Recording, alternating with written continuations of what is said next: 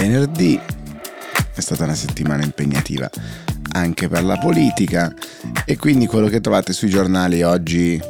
è un po' la risacca della settimana.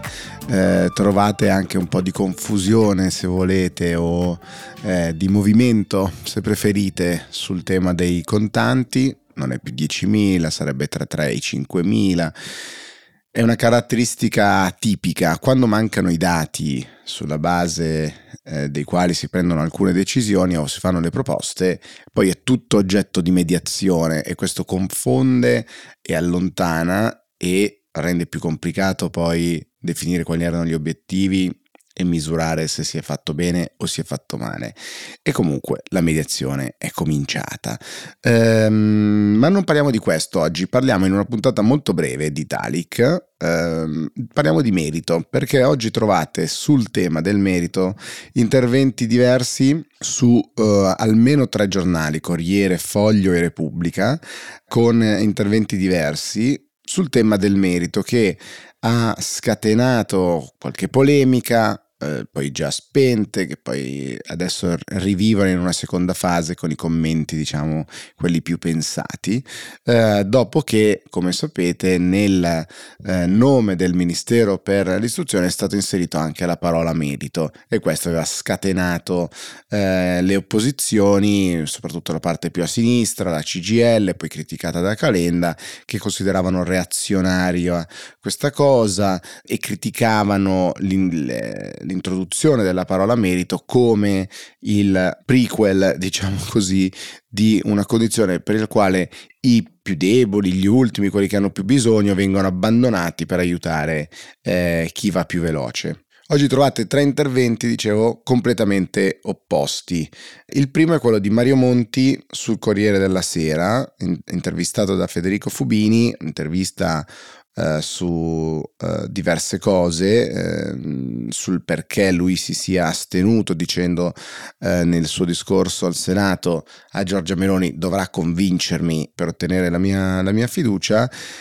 Monti dice: mi sembra di stare nel 94, quando c'era Berlusconi che proponeva alcuni valori nei quali io credevo e credo ancora oggi, e anche oggi sento concetti per me interessanti come il merito e la famiglia. Dice: ho trovato bella la sottolineatura sul merito e la replica di Giorgia Meloni alla Camera: uguaglianza e merito non sono avversari ma fratelli, e concordo che l'uguaglianza dei punti di partenza è la condizione perché il merito possa estrinsecarsi. Ristabilire anche a questo scopo il principio della disciplina delle autorità in istituzioni come la scuola è necessario, dice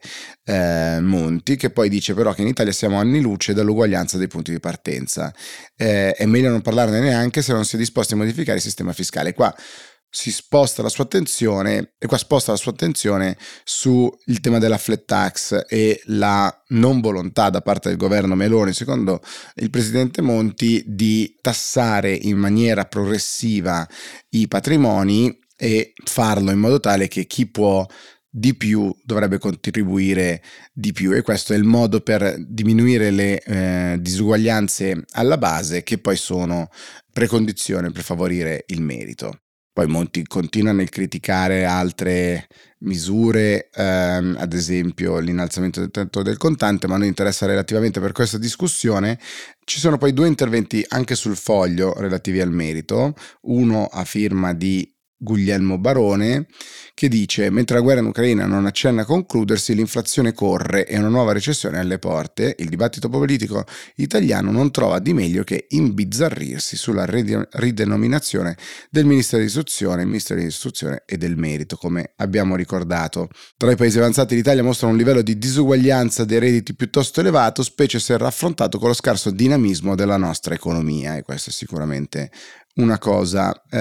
estremamente rilevante. Continua Barone dicendo: la classica risposta di sinistra alla disuguaglianza è la redistribuzione, una ricetta che però in un paese che ha smesso di crescere da quasi 30 anni suona piuttosto vuota. Un altro tipo di risposta molto meno gettonata, è accrescere la mobilità sociale, fare cioè sì che lo status socio-economico dei figli dipenda sempre meno da quello dei genitori. Saltando un bel pezzo andiamo forse al centro del suo intervento, che dice: per premiare il merito e aumentare la mobilità occorre intervenire in due principali ambiti. Il primo riguarda la scuola, non a caso epicentro della querella, che però questo vuol dire sostanzialmente anche l'accrescimento delle competenze degli studenti, ma anche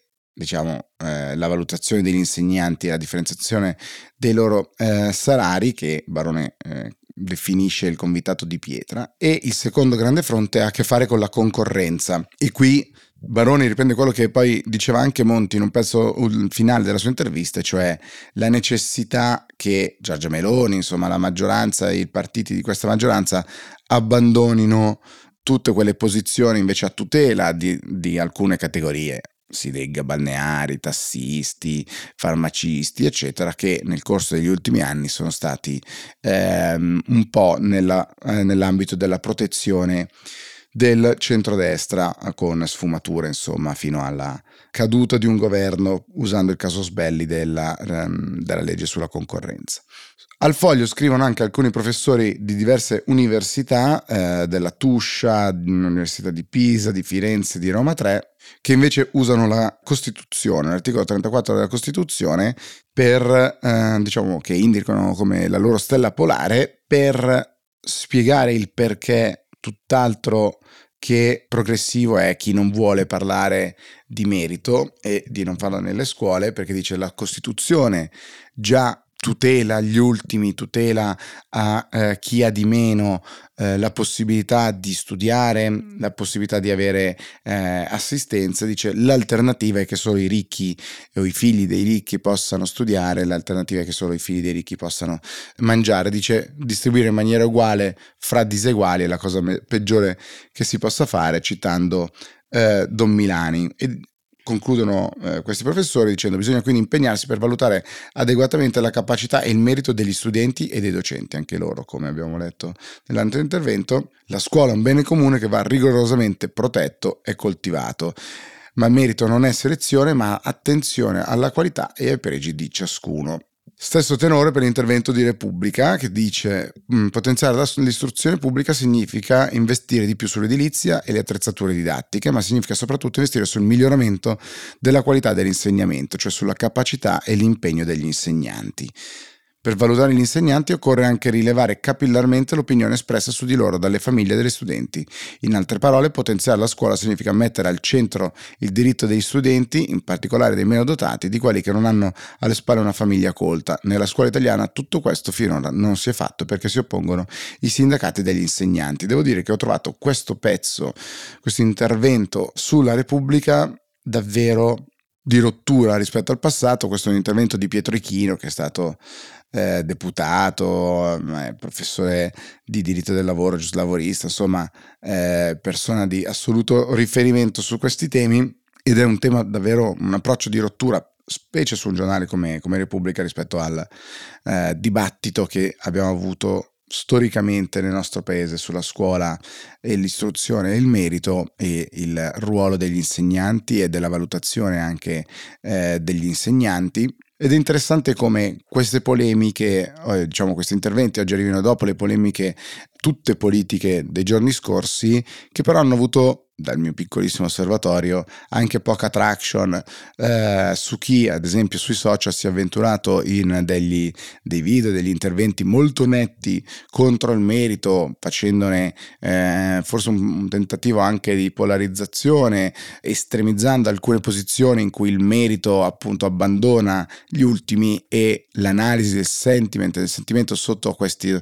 tipo di interventi era assolutamente negativa, e a favore di un dibattito più sano verso il merito. Chissà che sia la volta buona per farlo, ma la seconda parte, cioè quella della progressività della tassazione, dell'introduzione della concorrenza, degli aspetti quindi più macroeconomici, saranno sicuramente quelli più complicati, al netto della facilità di fare un po' di rumore politico. Staremo a vedere. La settimana è finita, noi ci rivediamo lunedì. Ciao a tutti.